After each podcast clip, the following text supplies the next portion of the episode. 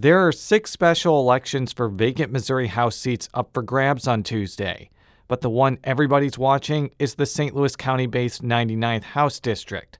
Democrats are bullish about Trish Gunby capturing the traditionally Republican district that takes in Valley Park, Manchester, and Twin Oaks. When I started hitting doors, people started saying to me, Thank goodness a Democrat is running, and that we can take back this seat and we can make a difference for those residents in the 99th District. Republicans are mobilizing behind Lee Ann Pittman in a race that may have broader implications for the future of St. Louis County and Missouri politics. With success on November 5th, I believe that speaks to the district wants to have conservative representation in Jefferson City. On this edition of Politically Speaking, St. Louis Public Radio's Julie O'Donohue and I talk about the stakes of the 99th District House contest. We also talk about the turmoil over a nearly $20 million verdict awarded to a St. Louis County police officer. Let's hit the music.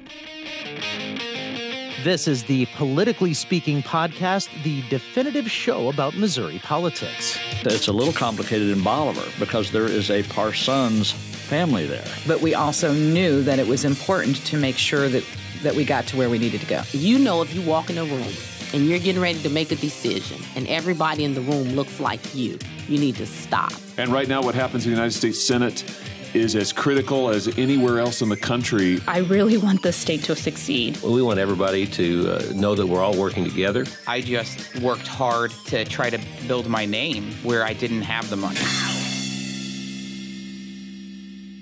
Welcome to Politically Speaking. I'm Julie O'Donohue, your host, and I'm here with my co host, Jason Rosenbaum. And this is our roundtable show where we talk about this week's news. Yes, and it's also Halloween when we're recording this, so It it's is. spooky. There was also a lot of news this week. Just a little. I was actually talking with my wife at uh, Pastaria, of all places, and complaining to her how it's been really slow the last two weeks. That was Saturday, and then Sunday happened. And now I wish I never had that conversation with her because we've both been literally buried in work right now. So let's get into it. So I guess I feel like the big story of the week in the St. Louis area has to do with what's going on with the police department. And I guess it's kind of expanded out in some ways to the St. Louis County government. Right. And for people that haven't understood the, the context behind this, first of all, I'd recommend reading the St. Louis Post Dispatch's rundown of the trial. They, by far, did the most thorough and comprehensive job of covering this story, and they deserve a lot of credit. Sergeant Keith Wildhaber was de- continuously denied a promotion to, from sergeant to lieutenant. And if you read the actual brief, it, it showcased that a lot of this came after a member of the Board of Police Commissioners told him to tone down his gayness. And there were also other officers who had talked disparagingly by, about the fact that he was gay. And for people who don't follow these things a lot, um, one of the ways that people get caught in these lawsuits, caught, if you will, is if they retaliate against someone who complains. And in this case, um, there seems to be some strong evidence that he was retaliated against. I think it's if you look at the timeline, um, he issued his first complaint and then he was transferred shortly thereafter. So, anyways, he was the the jury awarded him around twenty million dollars, and after that happened. Uh, St. Louis County Executive Sam Page announced that he was going to make some big changes to the police board, which oversees the police department and also has firing power over Chief Jon Belmar.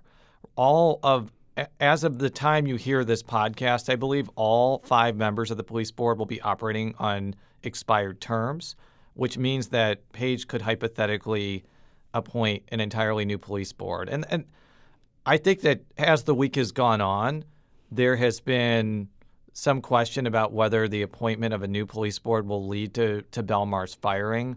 There's also just been speculation that these events that I just described are kind of setting in motion, motion maybe a voluntary retirement.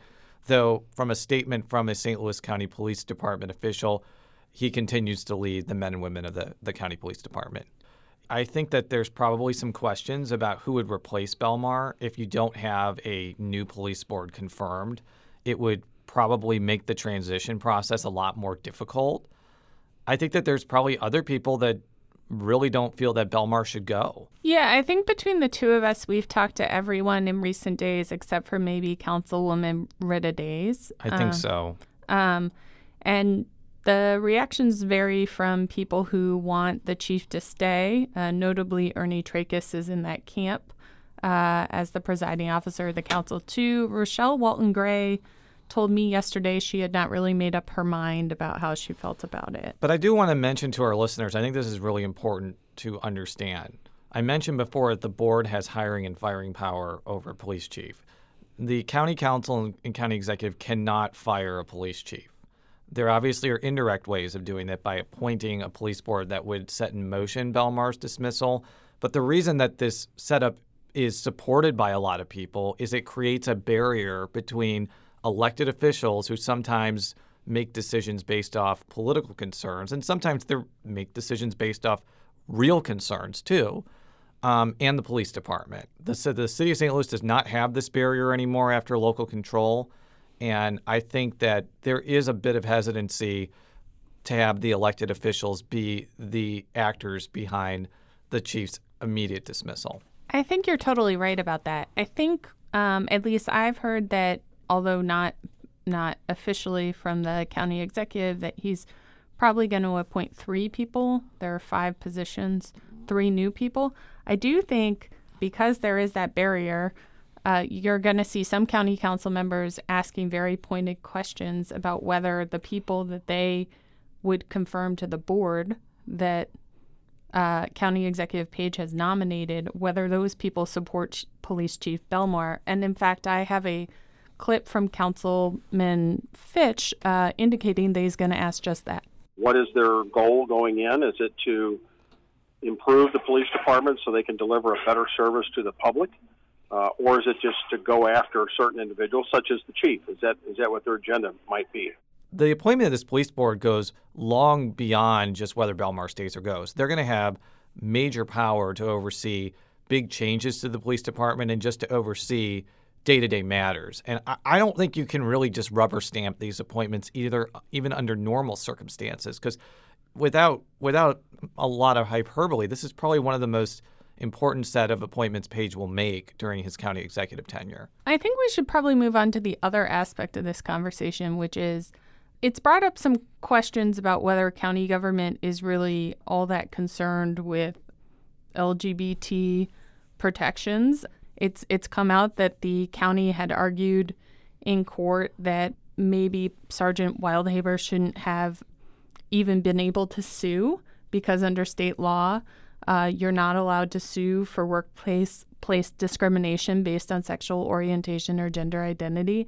I'm not going to go into how he got around that because it's a little bit complicated. It's very complicated, but for to make it very short, uh, Sergeant Wildhaber sued under gender discrimination. It's upset some people that the county, which purports to be inclusive and friendly towards LGBT people, used an argument essentially saying, well, because there is no standing to sue in under state law uh, for discrimination based on sexual orientation, this lawsuit should be thrown out.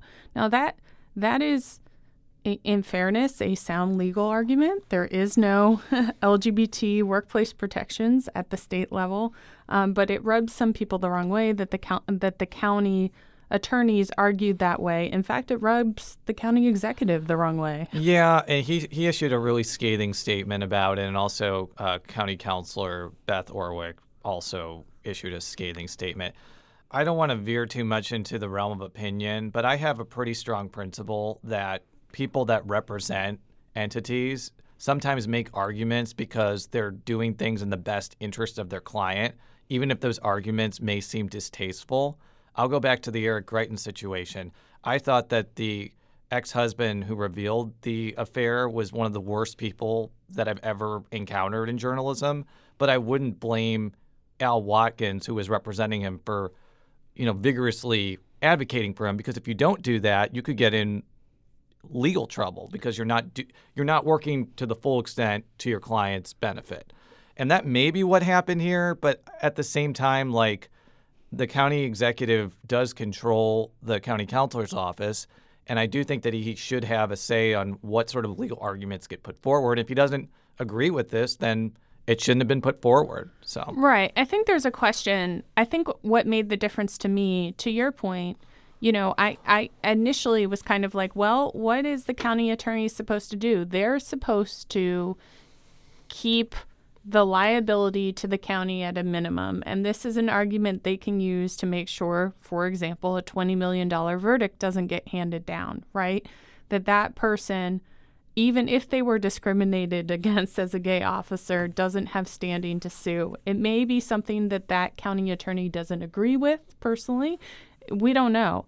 Um, what what kind of was different about this situation is um, County Executive Page and Beth Orwick, the, um, the basically the lead attorney for the county, both said that they had instructed staff not to use that argument specifically, and I think that's where it becomes uh, a little bit more interesting. Yes, definitely. I think that's a wrinkle that kind of goes beyond the principle I just mentioned.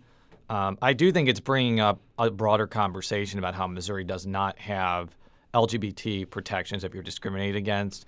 And the long and short of it is that if you were fired from your job because you were gay, lesbian, or transgender, and you tried to sue because of that reason, you wouldn't be able to. Now, you can use the alternate pathway that I alluded to, and I'm not going to get into because it's extremely complicated.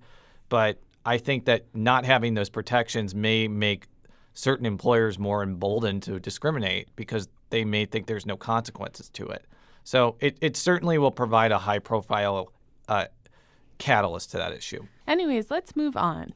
Jason, I hear there's a special election coming this week. There are actually six special elections coming this week, but there's really only one we should care about. No, no offense to Rasheen Aldridge. I, I'm sorry I didn't cover your unopposed special election in the 78th district, but most people in Missouri are focused on the 99th House district, which takes in cities like Manchester, Valley Park, Twin Oaks, um, Western St. Louis County. It's between Democrat Trish Gunby and Republican Lee Ann Pittman. Usually, this contest probably wouldn't get a lot of attention in a regular election year.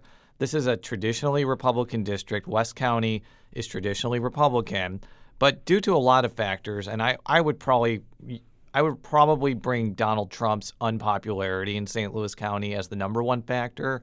Um, areas like this have become a lot more competitive in the last couple of years.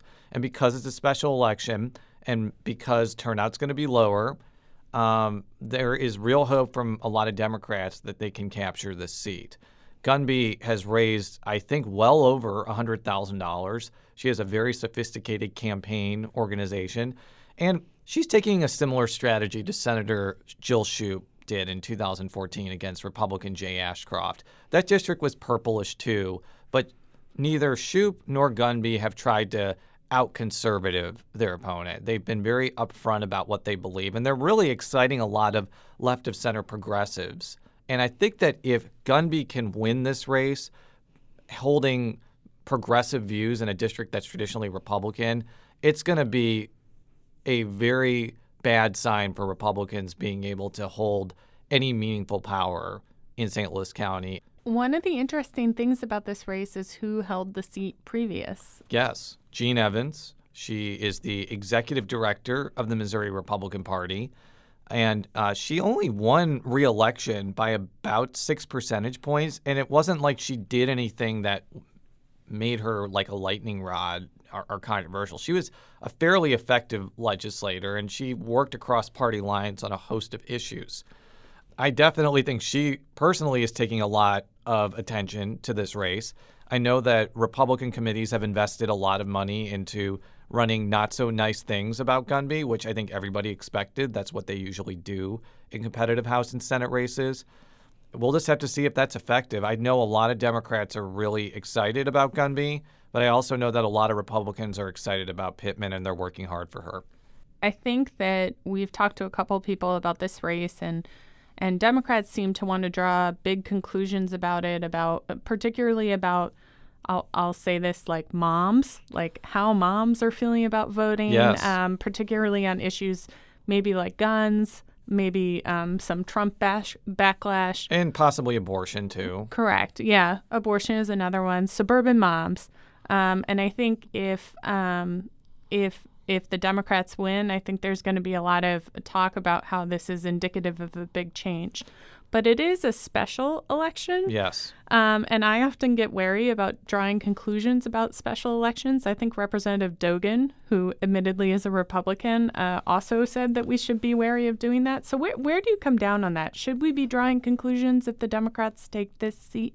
L- locally, yes. I think if Democrats are able to take this seat, even if, let's say, they lose it in 2020, if they're able to be continuously competitive in West County, then first of all, Republicans are never going to win any meaningful countywide office in St. Louis County again. They're, they're, that's probably a foregone conclusion, anyways. And I think that means they're going to have to invest a lot more money in the future into defending previously Republican seats, which may take away resources from elsewhere. But where I do agree with uh, Representative Dogan is just because Democrats make gains in St. Louis County does not really fix their statewide problem. They're still doing really poorly in other suburbs like St. Charles County, Jefferson County, Lincoln County, Cass County, Buchanan County. Like people forget that conservative suburbs are also suburbs.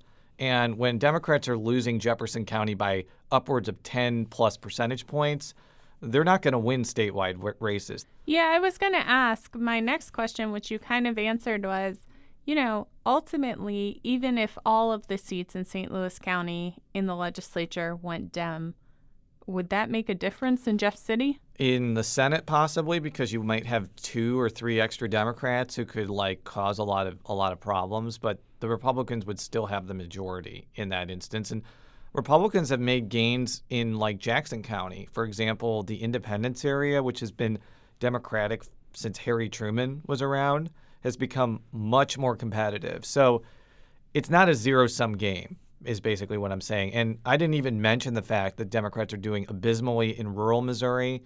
They cannot keep getting 20% in rural counties and expect to win statewide offices. We're going to take a break, and when we come back, we'll be talking with St. Louis Post Dispatch reporter Joel Currier. And welcome back. We're joined by Joel Currier, a courts reporter with the St. Louis Post Dispatch. He's going to talk to us about an article he wrote uh, concerning St. Louis County Prosecutor Wesley Bell's uh, expense reports over the last, what is it, Joel, like year? Yeah, since he took office, basically, Okay. in the beginning of 2019. Um, thanks for having me, by the way. You're Uh, welcome. Appreciate the chance to be here and talk about the story. we posted it uh, last week on our website, and it ran in Sunday's paper. Uh, I was taking a look at Wesley Bell's uh, spending, kind of discretionary spending, since he took office, and compared that to his predecessor, Robert McCulloch, who Wesley Bell defeated in the August 2018 primary. So I just wanted to look at, you know, what he was spending his money on, and kind of what I found was that he, so far through well through the end of September, that's kind of where I cut it off. Um, he spent about thirty-four thousand dollars on travel to conferences, business trips, and on uh, meals. Basically, go- taking people out to lunch and dinner, including his own staff.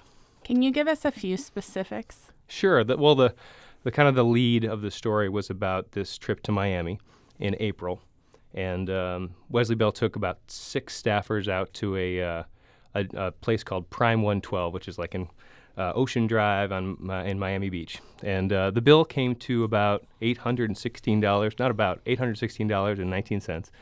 That included uh, racks of lamb, uh, veal chops, uh, something called lobster tempura, uh, some fairly extravagant uh, dinners, and uh, anyway, he put Bell put it on his credit card, his county credit card, and uh, you know came to 816 bucks and 19 cents.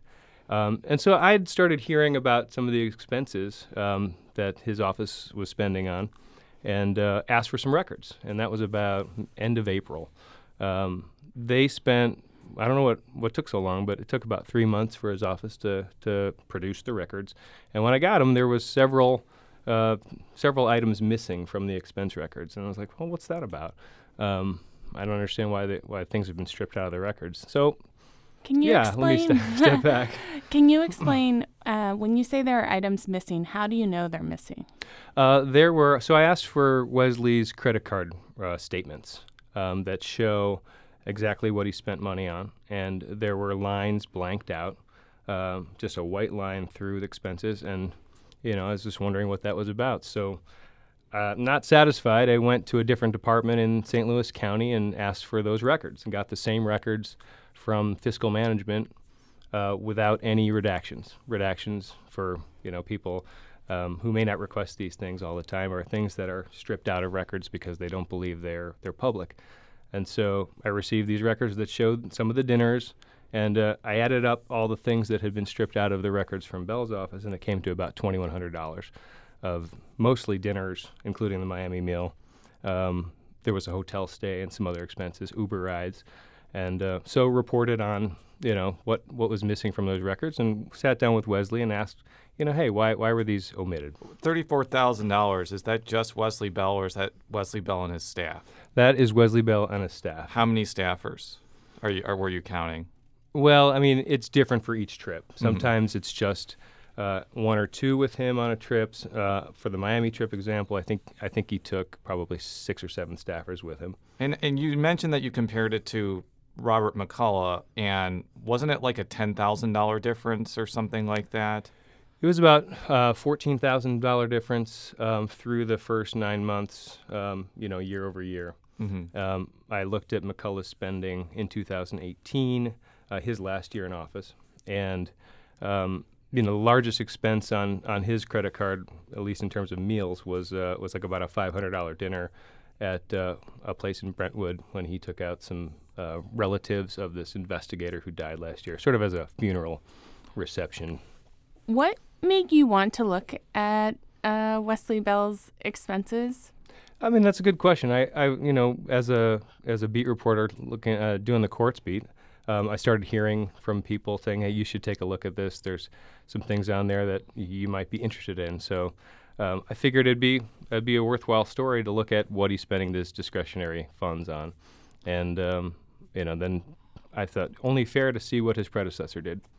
So just to clarify, you first asked Wesley Bell's office for the records. You didn't necessarily get all the information that you thought you needed. You went and asked a different county uh, agency that would have the information and you cross check them.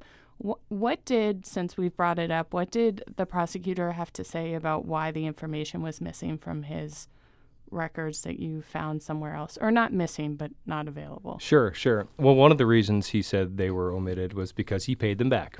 He paid about almost $2,100 worth of expenses back, and that included some different meals, some in St. Louis, some out of town. Um, and also some tra- transportation costs and a hotel stay. Um, he felt that because he paid them back, they were no longer a county expense paid for by the taxpayers, and therefore he didn't feel like he had to disclose those. Um, obviously, a different agency in the county felt differently that this was a county expense, regardless of whether it was reimbursed. Uh, it should be part of the public record. So, um, and when I asked the other agency for the records, I got them within days, not months. Wesley Bell's office took about three months to, to produce them. So I just want to say that I thought sure. your story was very thorough, and I also was very glad you compared it to the previous prosecuting attorney. And it should be noted that Wesley Bell has pointed out on Facebook that he doesn't think this was a witch hunt, that it was done fairly. But we've just gone through a situation in the county where there was a multi multi million dollar deal in Northwest Plaza that cost the taxpayers millions more dollars. We saw the graft with Steve Stenger where huge contracts were given out for doing nothing. By comparison, is what hap- what Wesley Bell did, even going out to like a very fancy dinner, really compare to those types of things? In, in your opinion? Well, I mean, I try not to give opinions because I'm a reporter, but sure. I mean, when you look at the amount spent compared to his overall budget, which is about 12 million, $34,000 is nothing. I mean, it's a tiny amount of money. But I think if you ask some critics of, of Bell's, is this important to you? They say yes. Is he spending the taxpayer dollars responsibly? And if he's going to ask the county for more money uh, this coming year to fund his much touted diversion programs, which is a big thing for him. Diversion programs, by the way, are, are ways to keep people out of jail for low level crimes uh, and, and save the county money that way by not having to incarcerate people um, if he's going to be asking for more money in the coming year, how is he spending the money he has? That's that belongs to taxpayers. Um, uh, kind of similar to what Jason's asking. I, I think that there's a, or or I'll say I I've I'm new, but there's a lot of scrutiny of of Wesley's office. Um, probably because he's trying to do some things differently. I would guess also probably because he knocked out an incumbent. And I guess I want to ask, why do you think his office is scrutinized? Not, I'm not talking about your story specifically, but I mean just the broader question. Right, Well- beca- because there's been stories about his car. There were stories about like people that he's hired, and it should be noted that you know a lot of employees have joined a union that is pretty hostile to the idea of progressive reform, and I'm putting that in air quotes. Nobody can see me, so. That may be one of the answers, but I want you to speak for yourself for Julie. Sure. Scranton. I mean, I, I can't speak to the other stories scrutinizing bills. Yeah, we, Uh, we don't need. I we- mean, I'm glad Jason right. brought it up, but we don't need to talk about the Um, other stories.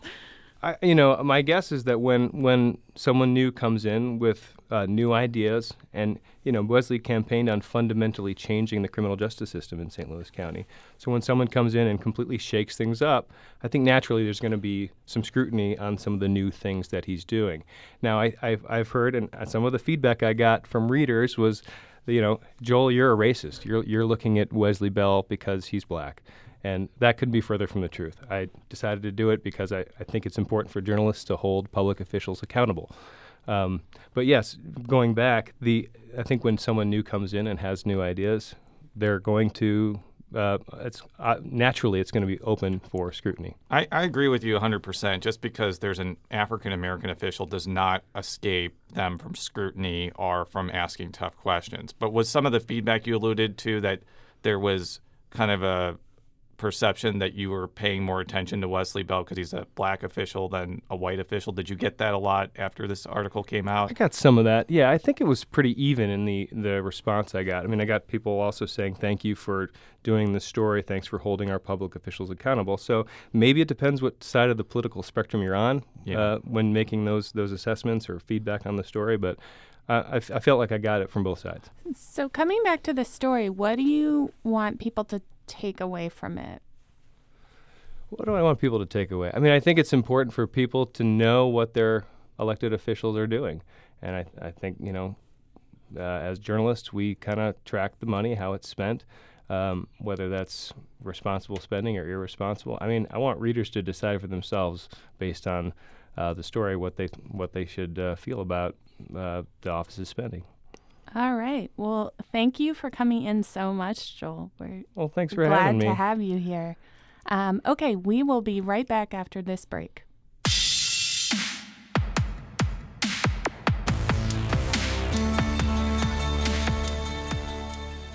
And we're back, and it's just Jason and I for the final segment of our show, which I have named Show Me Something. So, this week, inspired by the Hyperloop, which Jason can explain what the Hyperloop is. It's a super fast pod travel thingy that will take us from St. Louis to Kansas City in less than 30 minutes.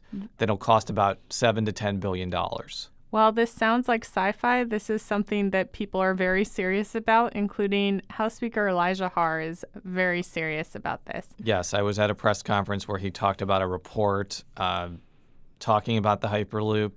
He is very excited about it. You can read about it on stlpublicradio.org. Yeah. So I wanted to ask Jason because I'm looking for recommendations of places to go in Missouri outside St. Louis where he would want the Hyperloop to take him if he was building it himself. Okay, I'm going to give you three places. The first is Maryville, Missouri. Maryville, Missouri is where Northwest Missouri State is. And it's a lovely town, but it's also a lovely town because there's an incredible Thai restaurant there that my wife and I eat at whenever she goes to a library conference there. I actually went there twice with our son Brandon and had a lovely time there. It would be very convenient to get there in 30 minutes as opposed to four and a half hours. Do you remember the name of it? I don't. Oh, but there. I think there's only one Thai restaurant in Maryville. Okay. So just look for that. The second place I would like to go is Bowling Green, Missouri. People that listen to me on this show know that I am obsessed with Northeast Missouri politics. Bowling Green is the home of Champ Clark, a former U.S. Speaker of the House, who should have become president if not for Williams Jennings Bryant's treachery. And I think America would have been much better off if Woodrow Wilson never came close to the presidency and Champ Clark was there instead. But that is a lovely town. And because Champ Clark never became president and never got the chance to become a metropolis that it should have been, and it also has several great restaurant and great people. And then the third place is Columbia, Missouri, which is one of the stops where the Hyperloop will actually be going. I suspect you're not alone in wanting it to go to Columbia. Yeah, but not for the reason you think. I don't really care about Mizzou sports. I haven't been to a Mizzou football game since 2008 when Dez Bryant was on the Oklahoma State uh, Cowboys. I would like to go to Columbia on a more regular basis so I could partake in karaoke night at Eastside Tavern, the greatest karaoke night, not only in the state of Missouri, but in the entire world. Why is it the greatest? Well, first of all, there are very attentive karaoke jockeys that tell you where you are in your place of line. There's there's a great selection of songs. There's a great atmosphere of people. You can go with your friends and that will kind of take the the sting out of the fact that the rest of the people are all 18 to 21 years old and that you're rapidly aging. It also has a very spooky monsterish motif to it. Like there's like all sorts of spooky paraphernalia on the wall. So since this is Halloween, it'd be a very appropriate place to go. I've known the owner Sal for well over 10 years.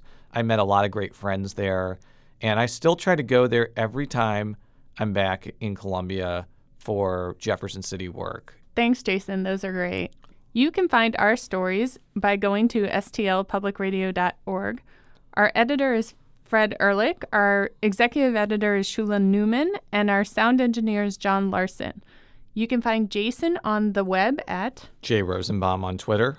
And you can find me at JS Donahue on Twitter. Thanks so much. Werewolf Bar Mitzvah, spooky, scary. Boys becoming men, men becoming wolves. Werewolf Bar Mitzvah, spooky, scary. Boys becoming men, men becoming wolves. All right, that was that was great, Trey. Okay, it's over. That's a wrap. Oh. The next day, what happened? The Toma didn't teach. Oh, there's more. I got up in front of everyone to get my little speech.